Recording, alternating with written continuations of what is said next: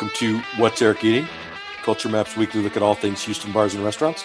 I'm your host, Culture Map food editor Eric Sandler. I have Jason Cho from Dak and Bop and Tom N Toms Galleria coming up in a little bit.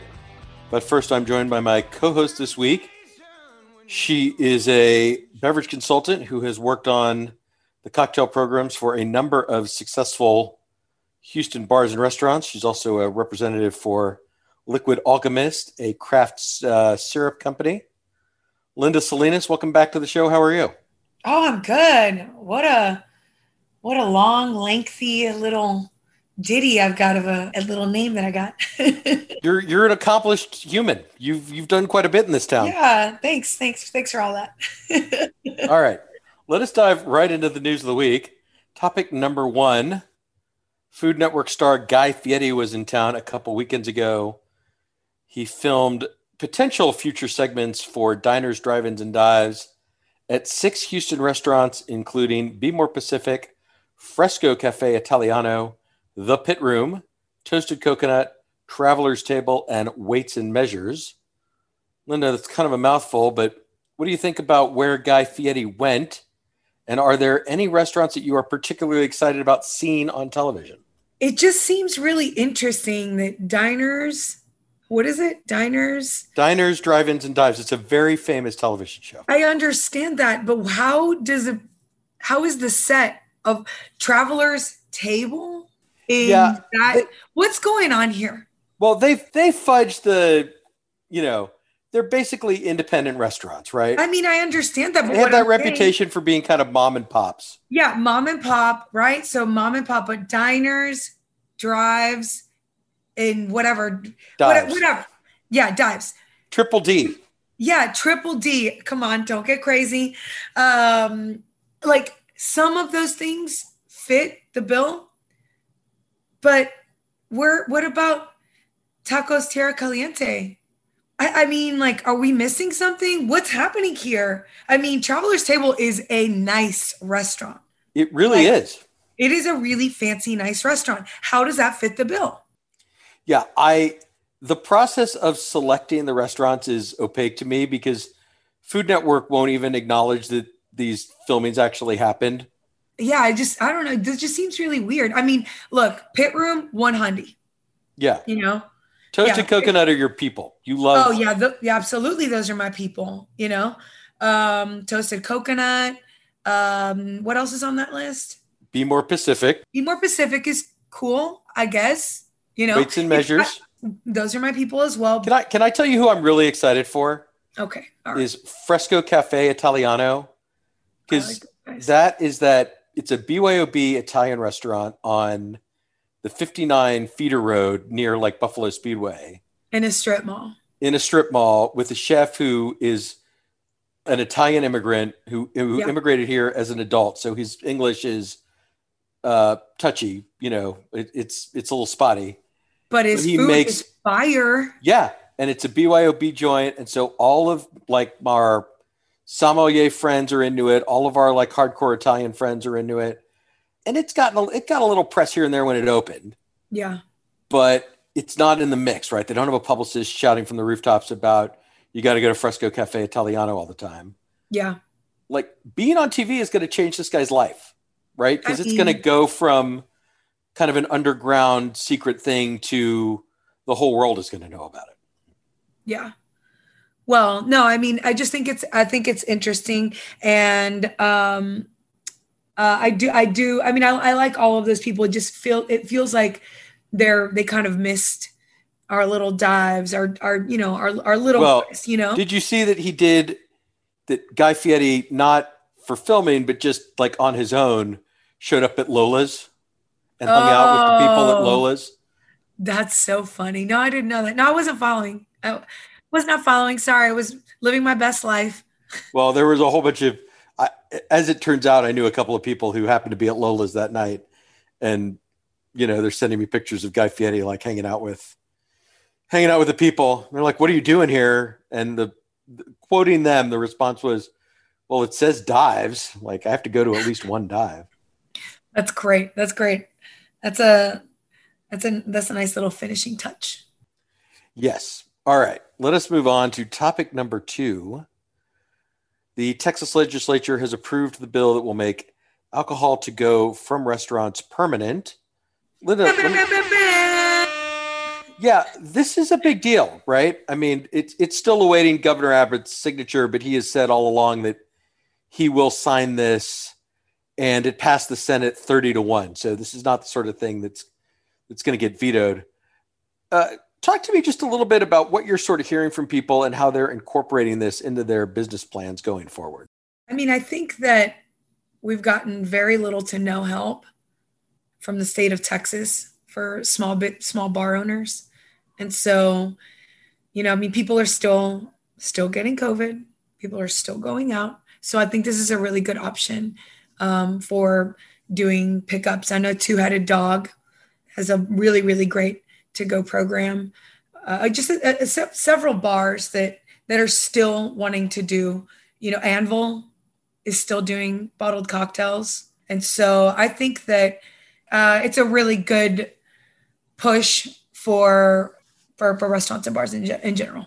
You know, I, I mean, we were both at the Julep Derby Day party oh. on Saturday, and they featured their, I think they're calling it Ready to Drink, right? Is their pop up uh, to oh, go yeah. cocktail shop.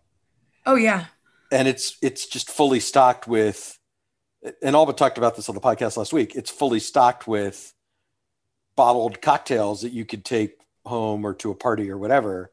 Yeah, and they're shelf stable, and you keep them in your refrigerator, and you want a beloved passion fruit cosmopolitan or one of their signatures, which is like cherry bomb sour or the yeah. Yeah yeah or one of their uh sazeracs or a manhattan or you know any any one of those things. Like i mean that little shop is a stunner. Yeah and you can get glassware and tools and cocktail books. It's it's impressive and it's only possible because of this legislation yeah, no, absolutely. And I mean, I can't wait to try more of that stuff. And I mean, how many times do you go to a party and you're like, I want to I want to bring something to drink and you're pulling all these bottles and you're having to make cocktails. Nope. Ready to go from Alba Huerta.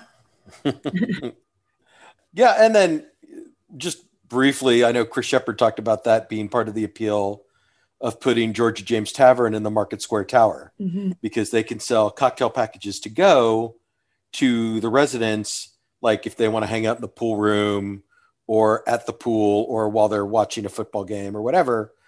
You know, you can get food and drinks delivered to any anywhere in the building, and that helps the revenue number, right? It makes it it makes the business case a little more logical. So I think we're going to see more and more of this. I guess is the is the long way of getting to my my main point. Okay. Okay. Topic number three: Van Leeuwen Ice Cream opens in Rice Village on Saturday. This is the old Susie Cake space around the corner from Shake Shack. On Saturday, they'll be selling scoops for a dollar. Linda, this is a, a pretty acclaimed Brooklyn-based ice cream shop. Have you had Van Leeuwen ice cream? I mean, no, I haven't. But is this hipster ice cream? Well, they have almost as many vegan flavors as dairy flavors. So maybe they have dairy traditional like made with as as they describe it lots of egg yolks, lots of sugar or lots of okay. cream rather. They have they have regular ice cream for people who want dairy, but they have almost as many vegan flavors as dairy flavors because they want people who don't eat dairy to have good choices. Okay. All right. Well, I would like to check them out. You know how I am about just people coming into our beloved state of Texas and just saying that they're shebang bang whatever. No, let me tell you, we'll figure out whether or not it's good.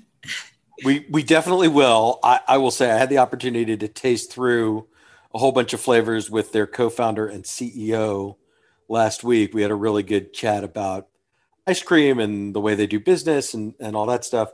So I like the ice cream. I'm excited that they're here. I think people are going to be into this. That's my my prediction. All right. All right, Linda, that does it for the news of the week. We'll be right back with our restaurants of the week. Stick around.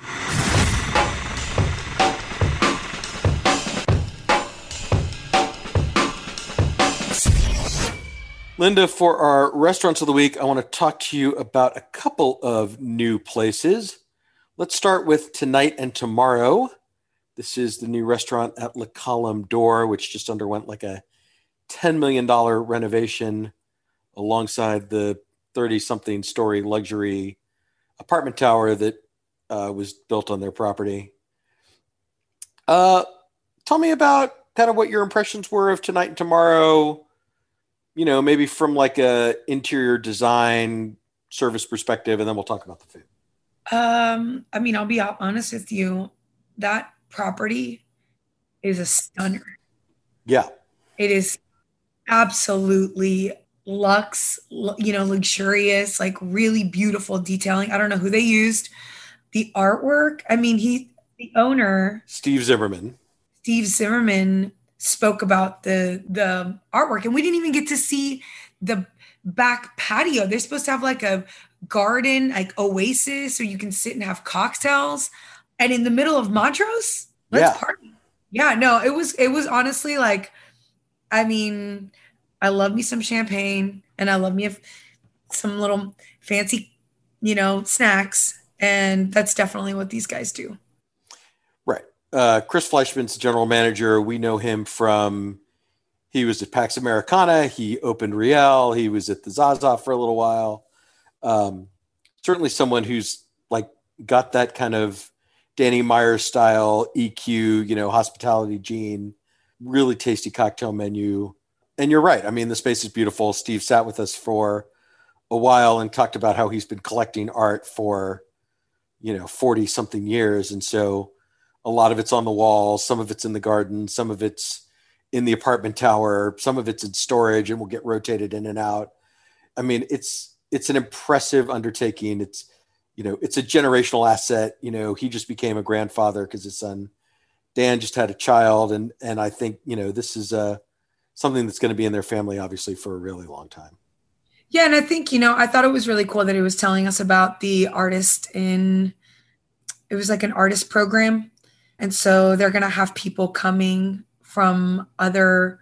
Uh, it's resident uh, artist in resident, so they're going to be putting up some artists with in loops with with, with the museum, uh, the museum district, and so I think that that's really cool because they're really, really big into supporting arts as well. And so if they can have an artist coming from, you know, France or wherever, wherever, um, and, you know, basically supporting that artist and giving them a room and having somewhere to stay and then being so close to the museum i think that that's really like culturally is i think it's bigger than just you know food and drink which i think is fantastic Right. And then the idea is that in exchange, the artist will leave a, a work that will become part of the hotel's collection.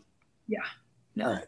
So talk to me about food. I mean, we had a we had a, a few different delicious snacks. We had their pimento cheese. We had uh, vadouvan carrots. We had crab ravigote. Oh, I had a very delicious lamb chop, and you had oh that snapper dish on the vermicelli noodles with the herbs. Yeah, I mean, everything was really fantastic. The my only my only, you know, just coming from like old fine dining, it's like there's too many noodles, you know. Oh, with the snapper, yeah. Snapper, yeah. There's just like a little bit too many noodles, you know. Like it's just it's just too much. But I mean, overall, but, but the snapper, but that but that snapper was beautifully cooked. Yeah, it's so bright with the the herbs and that uh, vinaigrette that they serve it with. I mean, that was a really tasty dish. Yeah, no, everything, everything that they, everything came out was really, really fantastic. I am kind of tired of seeing pimento cheese on menus. You know, I'll be honest with you. Yeah. You know, but I'm a sucker for pickles, so I was like, it's fine. This will do. And that crab ravigote has been on the the Colombe d'Or menu for probably longer than I've been alive. But you know what's crazy? And it's is delicious. I mean, it's so freaking delicious. It's so good. It's very simple. But you know what? What what I think is crazy is is that I've never really known Colombe d'Or as a spot to go eat and drink. It's always been like, oh, it's somebody's somebody's uh, wedding or it's like whatever. I never just like, ooh, let's go. And they were busy. They were so freaking busy. Yeah, on a Tuesday, I think was the when we went, and I, even sort of beyond that, I think the new design just being such a beautiful space I've I've seen people on my timeline, you know, pop in there for cocktails late at night or whatever on a Friday or Saturday, and I yeah. I like that it's becoming kind of that, you know, certainly a date night destination or like any kind of special occasion. You know, you could have dinner at one place and then finish, start or finish with drinks at tonight and tomorrow, and just kind of enjoy that space. I, I see that as like a real amenity for the neighborhood.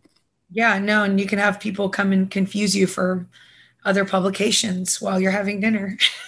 or or the woman who looked at me and asked if I was Matt Marcus. I mean, you know, it was it was a wild night. It really was. We had people, someone thought that Eric Sandler still worked for Eater. right. I've worked oh for for the record, I've worked for Culture Map for eight years. So, you know. Yeah, I'm like, I'm like, buddy, and you trying to sit down with us? You don't even know who this man is. Get out of here. and he didn't know who I was either. That's fine. You don't know me. That's okay.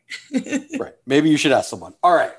Let us also, in addition to tonight and tomorrow, I want to talk to you about Space Cowboy. This is the new restaurant at the Heights House Hotel. I had Lyle Bento and Greg Perez on the show a couple weeks ago to talk about uh, this concept, but I had the chance to eat there a little kind of pre-opening tasting. I know you've been there at least once or twice. Mm-hmm. Um, what do you think about what Lyle's doing at Space Cowboy? Man, I, I, it's it's really good bar food. It's really really good bar food. You know, lots of snacks, lots of little small bites. Um, I mean, man, I want to go there tonight. Um, the space is is I mean, it's a really nice, cute little patio. Yeah, the, the space room- is super fun, very yeah, beachy, very chill. Yeah, yeah, yeah, yeah. And so um, I like the fact that during the week they have the room rates kind of affordable. So just a little staycation is cool, and they're just it's just a cool nice little vibe. The only the only real problem that I'm seeing right now in all of these spaces, all of these spaces, from fine dining to patio bars to everything, everyone is just understaffed. Yeah. Everyone is understaffed and everybody wants to go out. I did like the fact that that Steve Zimmerman told us he's like, I don't, I would much rather hold the door, you know, basically hold the door and not pack to the gills and then have a bad, a bad time. To right. not they're going to limit capacity until they're fully staffed, and yeah. and he's really choosy about who works in that building again because, like he said, they're not in this for a year three years. Like they're in this for generations. So they want people to have a good experience. Um, I do want to just come back to Space Cowboy real quick because I was really impressed by kind of how light and bright Lyle's food was because I think of him from Southern Goods as kind of you know big heavy stuff, and I've had that really delicious uh, oka, the Filipino style ceviche with the coconut cream, yeah, and the Japanese style grilled octopus salad and yeah. the ahi tuna poke on the gem lettuce. I mean, like you can have the greasy cheeseburger, you can have the pork cracklings, but you don't have to. Yeah. And I I was really impressed. Yeah, no, I mean, I, it just goes to kind of flexibility that that uh, Lyle has, and the cocktails are good, and there really isn't a cocktail spot on that side of the that side of the freeway. You think about it, you know, you've got Dean, you've got the little uh, beer shop down the way. You know, there there isn't much around there, and there's so many like great like little houses and neighborhoods and so on and so forth. So I think it's a I think it's a I think it'll it'll do very well, and I'm and I'm glad that they're they're starting to find their little niche in market. Yeah, no, I I think you're right. I mean, it's far enough. Like Lalo is such like a specific experience, and they're like the best at what they do, but it's a very specific experience. And Johnny's Gold Brick is far enough away that yeah, I think Space Cowboy can do cool cocktails and fun food like in its own little niche. And I, I think I think it's going to be a destination all summer. Well, and you know, and that's what one of the things that I keep uh, you know, we we're we're watching, you know, because of COVID and because of how bars are are, are really are starting to manage their own businesses, you have to put an emphasis on your food. If you have a good cocktail program, woohoo, great everybody makes cocktails. People uh, want snacks. If you have delicious snacks and your drinks are good, you're good. you know, your money, you know, but you need it. You need it if you really want to. I mean, the guys over at Drift, it's a big old monster Chad bar, but those guys always have food, you know? And so I like snacks. Chad's need snacks. You need snacks, you know? Everyone needs snacks. We all love snacks. all right, Linda, uh, I think that does it for our restaurants of the week. Thank you very much. Rad. Well, thanks for having me. Yeah. And I will be right back with Jason Cho.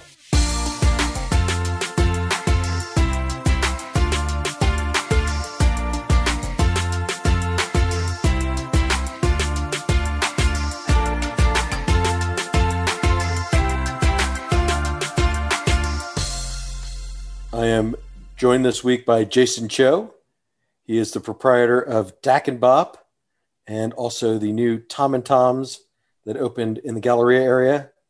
Jason, welcome to the show. How are you? Hello, Eric. Uh, pleasure. And I'm doing fine. How are you, sir? I'm doing great. Thanks for doing this. Yes, I like sir. to start these uh, these interviews kind of at the beginning. So, tell me kind of how you became interested in the restaurant business. Uh, how much time do you have? You know, about half an hour total for the interview. So, you know, um, give me the give me the give me the five minute version. Yes, sir. So, uh, my background, um, my dad came to Houston from Korea in the 70s. Uh, he was in the military and was an expert in martial arts, and along with my uncle, which was his older brother. And so he came to Houston, opened up his first school, and it just went from there. And that was my background was just growing up in a family business. And so uh, in 2004, I opened my first business, which was a, a martial arts school as well. Uh, within a couple years, I opened my second. And um, th- during that time, uh, I have a younger sibling, sister. Uh, she had gotten married and moved to New York. She introduced me to Korean fried chicken, which, me being a Korean, I did not know what that was, if I'm being honest. And when I tried it, uh, I mean, I grew up eating like wings and things, Wingstop, you know, Buffalo Wild Wings, Hooters. Like I was a wing lover. So when I had the Korean fried chicken style, I was uh, kind of blown away. But when I came back to Houston, I was a bit disappointed that I didn't see the same stuff here. And that's what got me kind of uh, directed towards maybe doing that style of wings in Houston, in my home city. Uh, the motivating factor behind that was I mentioned my father earlier. Um, he, you know, worked his whole life. You know, you know, just like most of the immigrants that come to America with a dream of providing for their family, and I really thought that maybe opening this kind of business would be something that I can uh, offer him as a way of retiring and not having to work forever. And initially, he told me I was uh, pretty stupid because he's pretty blunt. He's like, you've never even worked at a, he's like, you've never even worked at a restaurant before. Do you even know how to wash dishes? Because you never do it at home. Uh, how can you actually open a restaurant? And me being uh, the overconfident, naive, uh, kind of a go-getter, I was like, oh, you know, I'll do it. I'll figure it out a way. Um, and so that's kind of how it all started. Unfortunately, when after I signed the loans and got approved and uh, signed the lease on the spot for my original Dak and Bop, and before construction started, uh, or kind of like when construction was kind of launching, uh, my dad passed away. So then I was kind of stuck in this position of like, okay, I'm doing this business for my dad so he can retire. He's not here anymore. I know this is going to be hard work. I really don't want to do this. But I was already in like an all in situation at that point. And it's like, okay, I guess I'm doing this. And uh, just from that day forward, there was a lot of people, even the banks told me, they're like, how many chicken wings can you sell to pay back this loan? And, you know, I just told them, I was like, enough to pay back the loan at the minimum is what I told them. right. I mean, it's like, you know, tell that to, tell that to Wingstop. You know what I mean? Like tell that to anybody. Right. And the hesitancy was, you know, it was a bold move on my part, I suppose, because I was, there wasn't much familiarity with that type of uh, cuisine in Houston. And so when I told banks, I got rejected so many times, but when I told them, hey, you know, doing Korean fried chicken, I mean, their first question is, what is Korean fried chicken? And then, I mean, I still have customers that come in to this day asking, what is Korean fried chicken as opposed to American fried chicken or any other fried chicken? So, you know, there's an unfamiliarity with uh, the cuisine, but that's kind of uh, was my motivating factor was, you know, me being a, a Korean American, uh, I'm kind of driven and motivated to bring more awareness to Korean culture and Korean uh, cuisine, just the just everything Korean. Uh, because I feel like in the city of Houston, when you compare it to LA or New York or even as close as Dallas, uh, it's really underrepresented, and it's it's improved since you know my when I opened Dak Bop, but I still feel like there's a long ways to go, and that's why I get excited when you know you have other businesses, even if it's a direct competition to me, which is like you know Bonchon or you know BBQ chicken or even any other Korean fried chicken chicken uh, thing out there, or even Korean barbecue that's out there although it's competition to me, I feel like our city's big enough that we can support each other. And I actually get happy when I see these things popping up. It just means that Korean culture is uh, kind of growing because I feel like it's behind when compared to like Chinese and even Japanese and Vietnamese food in Houston. Uh, it has a ways to go to uh, catch up to them. So I feel like it's uh, improving and there's a lot of great options out there. And, you know, it's just to, I hope it just continues to grow in that manner. Right. I mean, you you said a lot there, and, and I just want to sort of back up. I mean, when you opened Dak and Bop, the only Korean fried chicken place in Houston that I knew about was the um, the one in the in the grocery store in H Mart. Toreore H Mart. Toreore, yeah, thank you. And, and when I went there to eat, I was like, yeah, man, this is this is freaking good, but it's not the same. So it's kind of like I guess the best comparison I can give you is is you know I went to if, if someone from New York goes to Pappasito's or goes to like you know Lorenzo's or one of these places, um, that kind of Mexican food, the Tex-Mex or like that kind of uh, experience, you don't see it as much. Let's say in New York uh, or even LA or whatnot. It's a different different region of Mexico or whatever, I guess.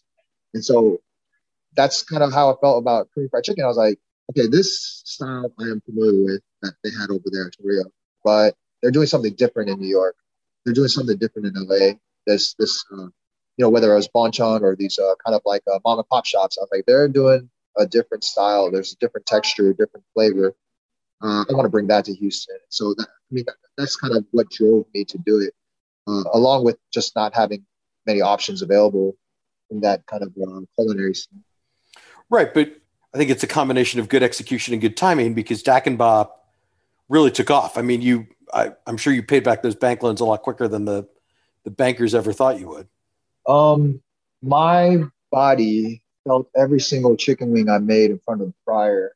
Um, every single day since I opened, I was actually like kind of really pleasantly surprised when we had orders after orders after orders coming at that time. I was just like, wow, you know, if my dad was here, I could really rub it in his face. You know, that it was crazy. Um, and like that, that kind of was what fueled me was there was a, I mean, along with the banks, I mean, there was a lot of restaurateurs among my friends and people that I didn't know. They told me I'm making a big mistake. Uh, they told me I was crazy. They told me, you know, right. They told you that location on Binz wasn't any good. I mean, they told you. I'm sure they told you all kinds of stuff. I heard. I did. The only nice thing I heard was, well, at least you're close to the zoo and children's museum. Outside of that, nothing positive was uh, being told to me about Dak and Bop. And you know, even the name Dak and Bop, I had like restaurateurs tell me that's a bad name. People don't know what it means.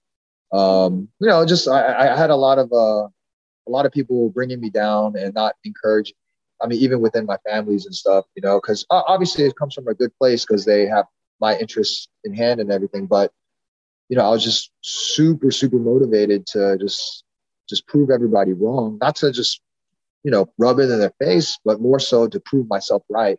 That you know, if I have a dream and I go with my gut instinct and I do what I think I believe in, that hard work and execution and commitment should net a positive result. And the first Dak definitely did um, it was it was truly a blessing. Uh, there was a lot of uh, wonderful people that uh, came through and helped me and worked with me, and the customers were awesome.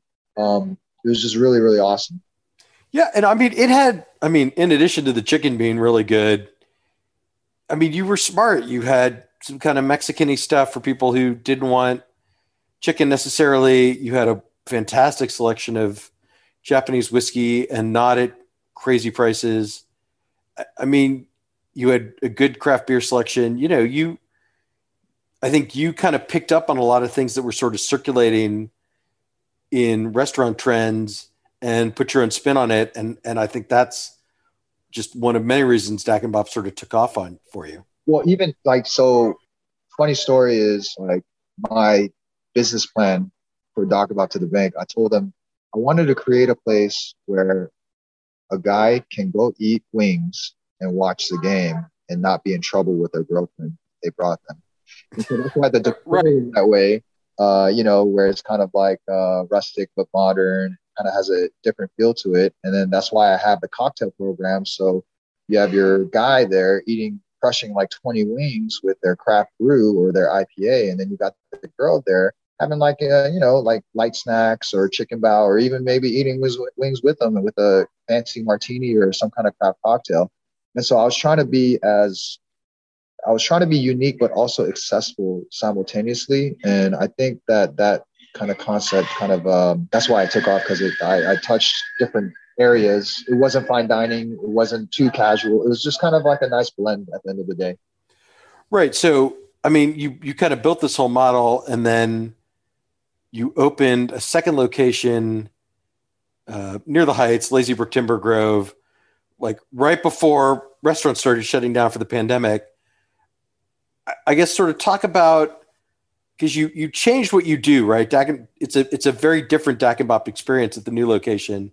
You closed the original location, and you had to survive a year when, I mean, it was very challenging for restaurants all over the world. So I, I say that's a that's a long way of asking sort of talk about the new location and, and kind of tell me how you've made it through the last year.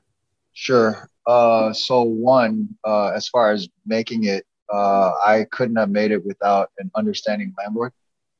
Um, okay. You know, uh, that space I rent out is through Braun Enterprises, and they have been more than accommodating. I mean, it's not like they're just letting me be there rent free or anything like that. But anytime I needed help or you know any kind of assistance, uh, they've been more than accommodating. And I know I know they don't do that maybe with every single tenant. I think they did it with me because they believe in what I'm doing over there. They know they knew that once things blow over and kind of settle down, that you know I would be able to survive. And uh, it was more of a trust and commitment that they're giving to me that I really appreciated on their end. Um, as far as the new concert Dak and Bop, so the space used to be a Pizza Hut, and so I wanted to do Korean Italian cuisine because I, you know, the first time I did Dak and there there weren't too many of the Korean Mexican cuisine out there. Now there's a lot, obviously. But then I was like, okay, let's try something different this time because at the time I had I had full intentions of keeping both open simultaneously. So I didn't have I didn't want to have two of the same exact restaurant um, open. So I, I like to kind of be creative uh, whenever I whenever the chance is uh, given. And so I did the Korean Italian. My first location wasn't very chef driven. So I was like, okay, second one, let's be more chef driven. Uh, let's be a little bit more elevated, but still at, at uh, somewhat of a neighborhood price. Um, the first location was more of a, even though it was a sit down restaurant, had more fast casual feel. Second location, I was like, okay, let's go a little bit different. Let's go, not fine dining, obviously, but let's go a little bit kind of uh it's casual, but just a little bit more elevated experience. So that's what kind of um, steered me towards the way I did the decor of the place. Um, as far as the menu, it's kind of uh, had more of a flair to it in regard to presentation. It was a little bit more elevated, in my opinion. Uh, but still, you know, I, I was in my head, I was like, the foundation is chicken, so that's still going to be there. And so let's do a little bit more spins and uh, interesting things outside of the chicken. And uh, that was my approach with it. Now, unfortunately, I had to close the first Dak and Bop now. And so that kind of hurt my business because I had a lot of customers. They're like, hey, I want the old stuff back. I want, you know, this, that, and other back. And it was too, to be honest, it, the reason why I didn't bring it back to the second location is because I already established the first kind of uh, menu and the approach I was going to go with the second and Bop.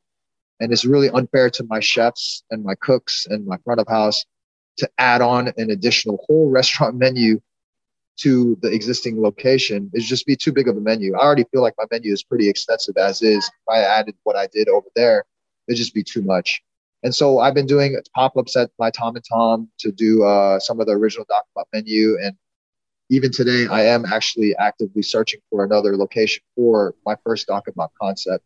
So it, it, it it's still in my radar. It's just, you know, all about gone, but not forgotten. Yeah. It's, it's, it's, it's, it's in the back of my mind. And I do want to uh, launch that menu and that concept of and Bop again. It, it, I understand it can be confusing. It's the same exact restaurant. And it's all, right. And it's the same chicken, which I think is the most important thing. Correct. The chicken is the same, um, if not better, because over the years I try to improve and improve and improve.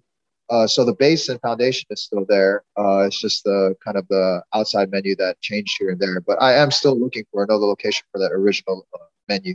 So uh, it, those those OG people out there, you know, just I, I am trying, trying hard. So.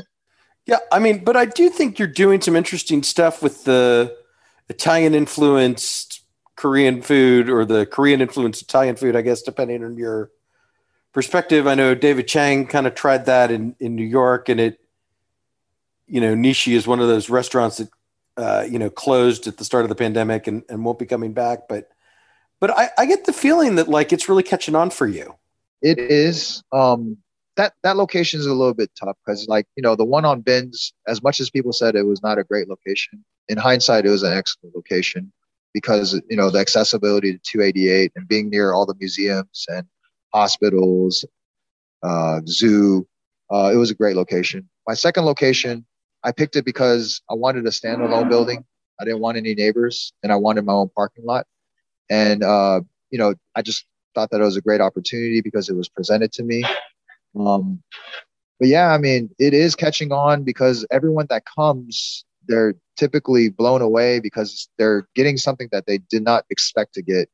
Uh, they're like, "Wow, your garlic bread is out of the out of this world. Your Brussels sprouts, oh my gosh, you know the loaded fries, and then of course the chicken." My issue has been because I opened during the pandemic and because I'm not in a high, heavy foot traffic area, I'm just not getting enough, I guess, people through the doors to expose them to uh, what we're doing over there because a lot of reviews will say, "Wow, what a hidden gem," and so they're like, "Man, you you you guys are the best restaurant nobody knows about." And then in my head, I'm like, you know, I went to business school. I know this is not a good thing, not being known. right, right. Nobody wants to be the hidden gem. Everybody wants to be the super busy. Everybody wants to be Steak 48, right? Right. Packed, packed all the time. Exactly. Overexposed. Right. That, that's that's the dream. Right. And for me, for me, like I truly feel like you know I feel like I'm getting what my staff can handle right now, to be honest. Like I would love to like double or triple or quadruple my business, but I know that that would be quite the burden and and like it would be really a lot of hardships to my staff right now. So I'm looking more big picture. I'm like I take it as a blessing that you know it's not like being like packed overly packed and things like that right now that it's it's like been a slow gradual growth uh, period and that i am able to be able to sustain the business and keep it uh, open even though we're not as busy as i would like and uh, it makes the quality of life of my staff a lot more better and manageable because they don't feel like they're getting you know just overwhelmed day after day after day. I mean we do have our busy days and we are severely understaffed but i have such a great team where uh, you know goes from my chefs to my management to my servers all the way down to you know everybody else, servers, bartenders, bussers, everybody, like everyone is working hard, and uh, it's a it's a wonderful team I have, and you know I know that once the business does pick up even more, uh, that you know my, my team will be ready for it. So I'm I'm not really um, too overly concerned with the, the the amount of traffic that we're getting or foot traffic. Um, obviously, I would like more, but you know I, I will get what I get, and I'll just make sure that, that everyone that does come that they have the best experience possible. Yeah. So for people who are listening to this podcast and are now suddenly intrigued, what do you recommend other than the garlic bread at and Bop for a first time visitor? So I truly feel that at Dak and Bop, I have some of the most uh, creative minds in my kitchen and at my bar. That you know, people is I, feel like it's so underrated what we're doing over there. Uh, only or or just maybe just like not known well enough. So I feel like, okay, just give you an example. My kimchi burger, see, it sounds simple, right? Like it's a burger with kimchi, right? But we take it so many leaps and bounds to a whole nother level. So, you know, the bun is made out of kimchi. It's house made bun. It's a kimchi bun. Uh, we have the kimchi that we put on the kimchi burger is smoked kimchi, so it gives it that Texas twist to it. candied bacon, smashed patties, aged cheddar with a uh, spicy aioli comeback sauce. I mean, it's just we the gochujang we use is candied, which you won't really find at most traditional Korean restaurants. Um, it's just, uh, I mean, that would be one. The other one is uh, my French dip. It's a Asian influenced French dip. We've been that's one of my best sellers. Uh, the we use thinly sliced marinated beef, which is bulgogi that we use in my mom's uh, bulgogi marinade sauce. So I always tell customers, hey, how do you like the bulgogi? I was like, oh, by the way, before you answer, it's my mom's recipe so can you just say yes? But I, I do stand behind it. Um, I, I feel like it's it's great. Uh, the au jus that we do that we use is, is it takes several days to get to that uh, level of flavor of umami. Um, it's I'm just really proud of what we're doing over there, and wh- whether a hundred people know, a thousand or a million people know, I just know that when people leave, if we if we if my staff and myself do the job that we're capable of doing, they'll leave thinking it's one of the best experiences they've had in Houston. Um, but yeah, the handhelds, all of them are really great. Um, our loaded fries, whether it's soul fries or our take on a poutine, um, is really great. And uh, our, my little secret weapon is actually our dessert program. I didn't have many desserts at Original Dak and. And so that I feel like we have a very interesting dessert program that we have rotating desserts uh, that we sell. One of our best sellers is my uh, Vietnamese coffee, Cafe Sua Da Panna Cotta. So that's uh, a really good seller that people seem to really like. Uh, that sells very well. And then a few months ago, you opened Tom and Tom's, which is a South Korean coffee shop in a Galleria area office building. And, and I suppose I should say, just to be specific, it's it's the same building that the Culture Map office is in. So uh, I, I know all of my GOW Media coworkers very much appreciate having a coffee shop in the building maybe just kind of explain to people what sets Tom and Tom's apart from the, you know, chain coffee shops that they may be familiar with, and and kind of tell me how that's going so far. Sure. As people kind of get back into offices. Sure.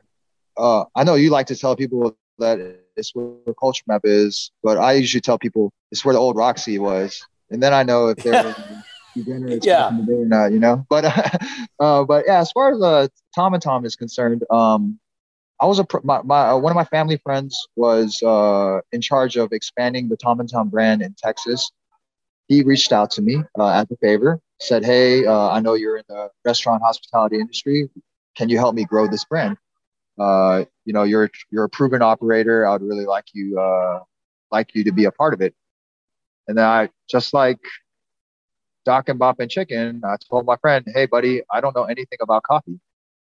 And he's like, well, that didn't stop you from opening Dak and Bop. I was like, all right, you know, you're right. Tell me more about it. And so, uh, as far as Tom and Tom is concerned, uh, there's over 500 units across the world, uh, specifically in Asia. And like in Texas, we have, I believe it's myself, the one in Chinatown over in Bellaire Food Street. Uh, there's one in Dallas and Carrollton. And uh, there's more coming to Texas. But uh, what sets uh, Tom and Tom apart is I, I, we get a lot of compliments on our bake, uh, bakery pastry program. So it's those uh, loaded pretzels, uh, the loaded brick toast. Uh, they get, you know, rave reviews. On the drink side, the coffee gets a lot of great reviews as far as the taste. They like the beans that we use. Um, as far as frozen drinks and tomachino, they call it tomachinos. Uh, our blenders are going nonstop.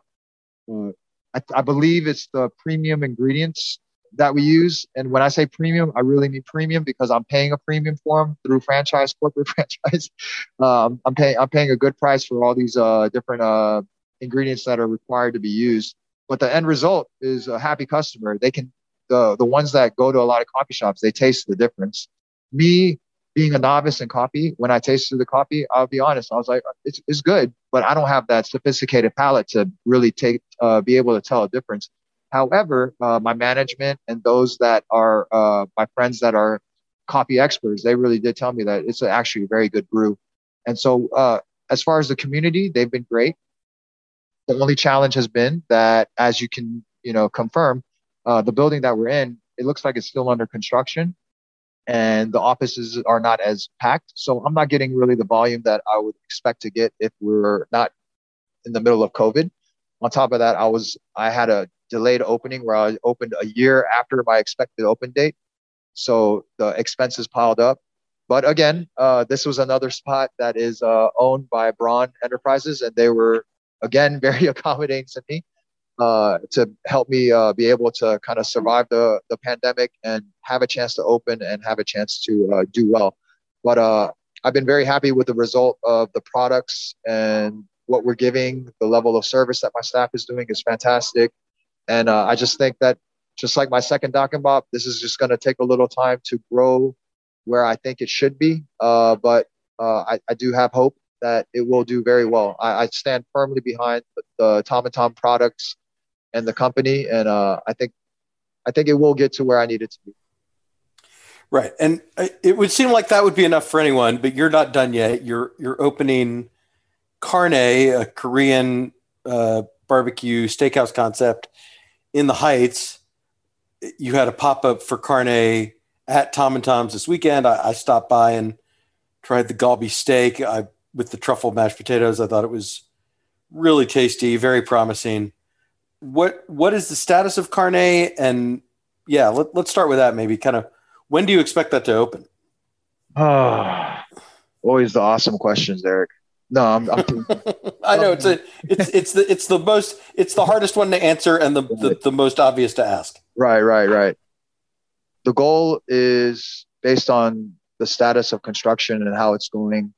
We would love to be open sometime in the summer, uh, like July, uh, sometime in quarter three if possible.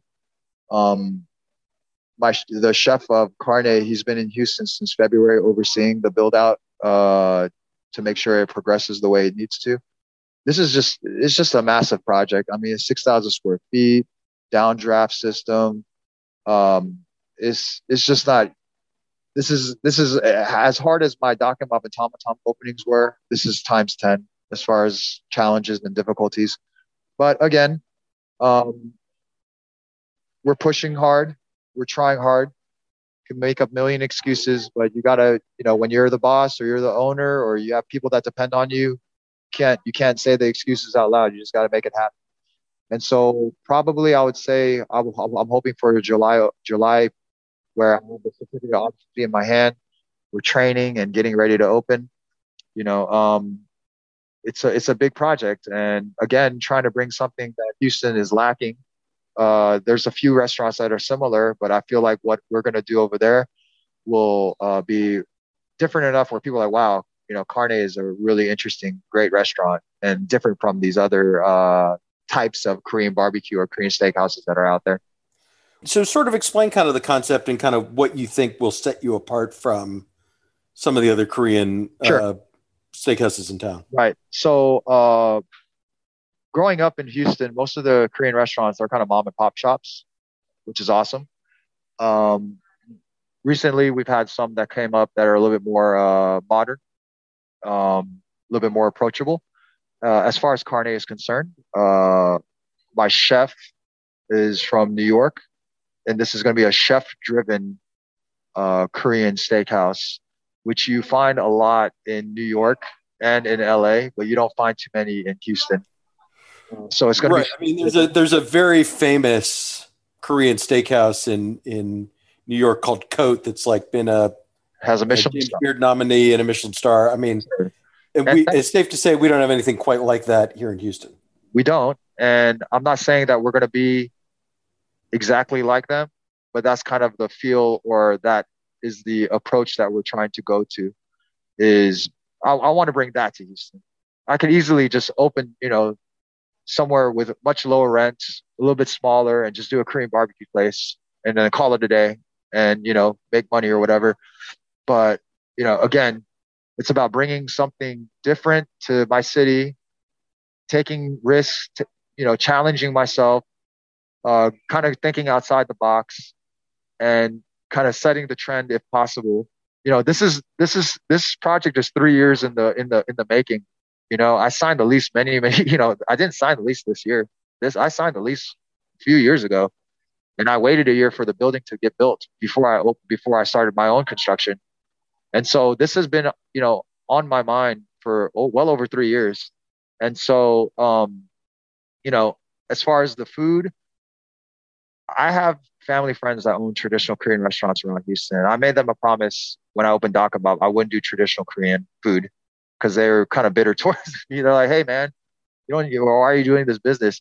So I'm, I'm sticking by that. We're not doing tradi- when when you when we reveal the carne menu, it, it will have traditional aspects, but it's going to be uh, uh, a lot of uh, Texas inspired and just American inspired uh, sides I mean, just like that's why we did the pop up the way we did. We had the traditional cut of, of uh, the meat, which was the kalbi, but we served it over a bed of uh, truffle mashed potatoes.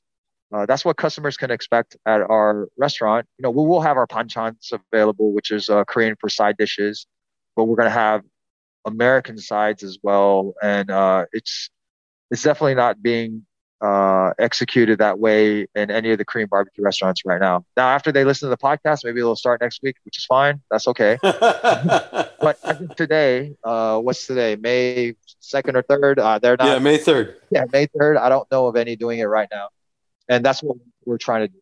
And then the the one other thing I have to ask you about is your business partner at Carne, or one of them, is Mike Chen, who's the YouTube personality behind Strictly Dumpling, and he's got his own channel. Combined over five million subscribers, which is just mind-boggling to me. Sure.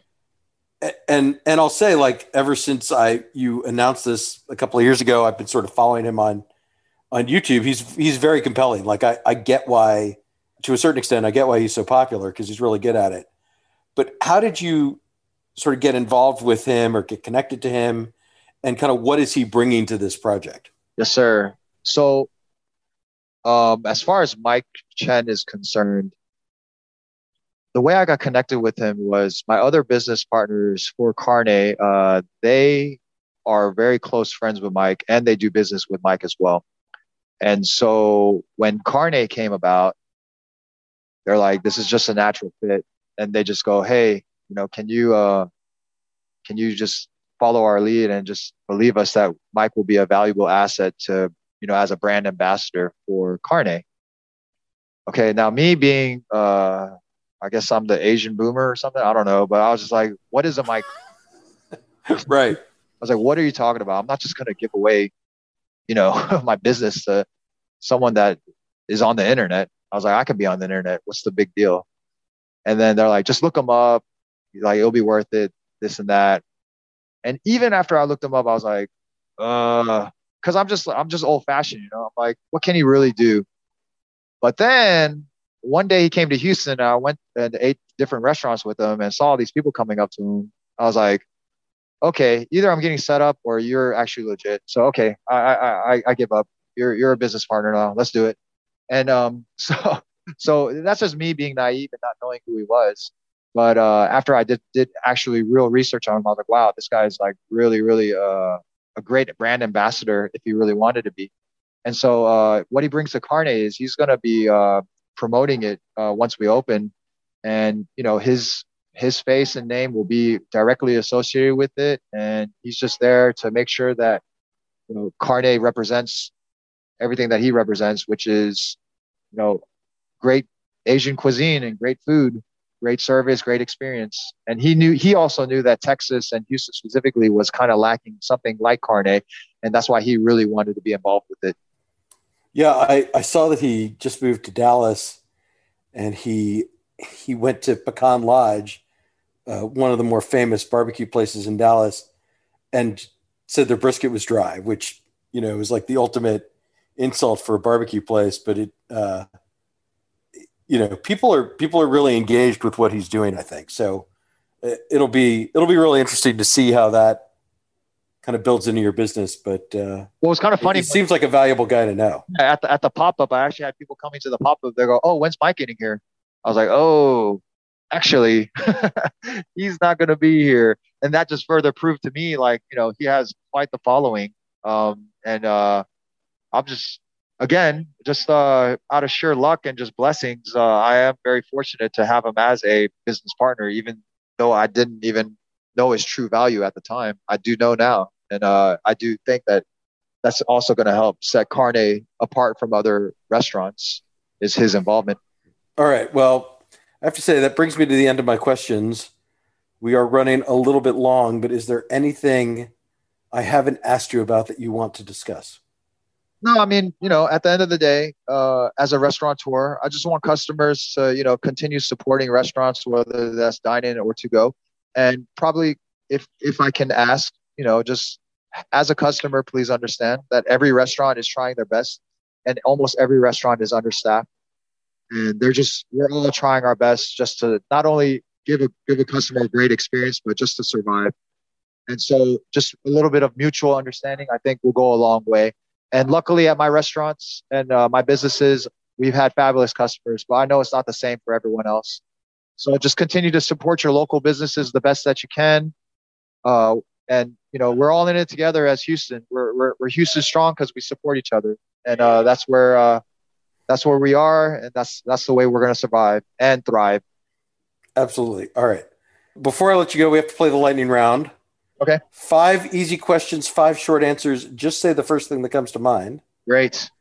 Jason Cho, what is your favorite ingredient? Garlic powder. What is the first band you ever saw in concert? God, don't ask me that. Pussycat Dolls. what is your fast food guilty pleasure? It has to come from a restaurant with a drive-through. Taco Cabana. Who is your favorite Houston sports figure, past or present? Hakeem Olajuwon. And finally, when you go to when you order a pizza, what are your go-to toppings? I just get a margarita because don't tell anybody, but I'm actually a pescatarian. Oh, interesting for the guy that's opening the steakhouse. All right, and owns uh, a place. Yes, now everyone knows the secret's out. well, you cooked me a beautiful steak on on Sunday, so I'm not I'm not going to sweat it. Um, Jason, give us the the website or the social media for Dak and Bop and Tom and Tom's. Yes, sir. So uh, you can find us on Dak and Bop. That's D A K A N D B O P. 18th. Uh, Tom and Tom's Galleria is the other handle. Um, yeah, just uh, I'll give a shameless plug. If you're in, in the need of uh, martial art lessons, my, my schools are called Cho's Taekwondo Center. Been around since '78.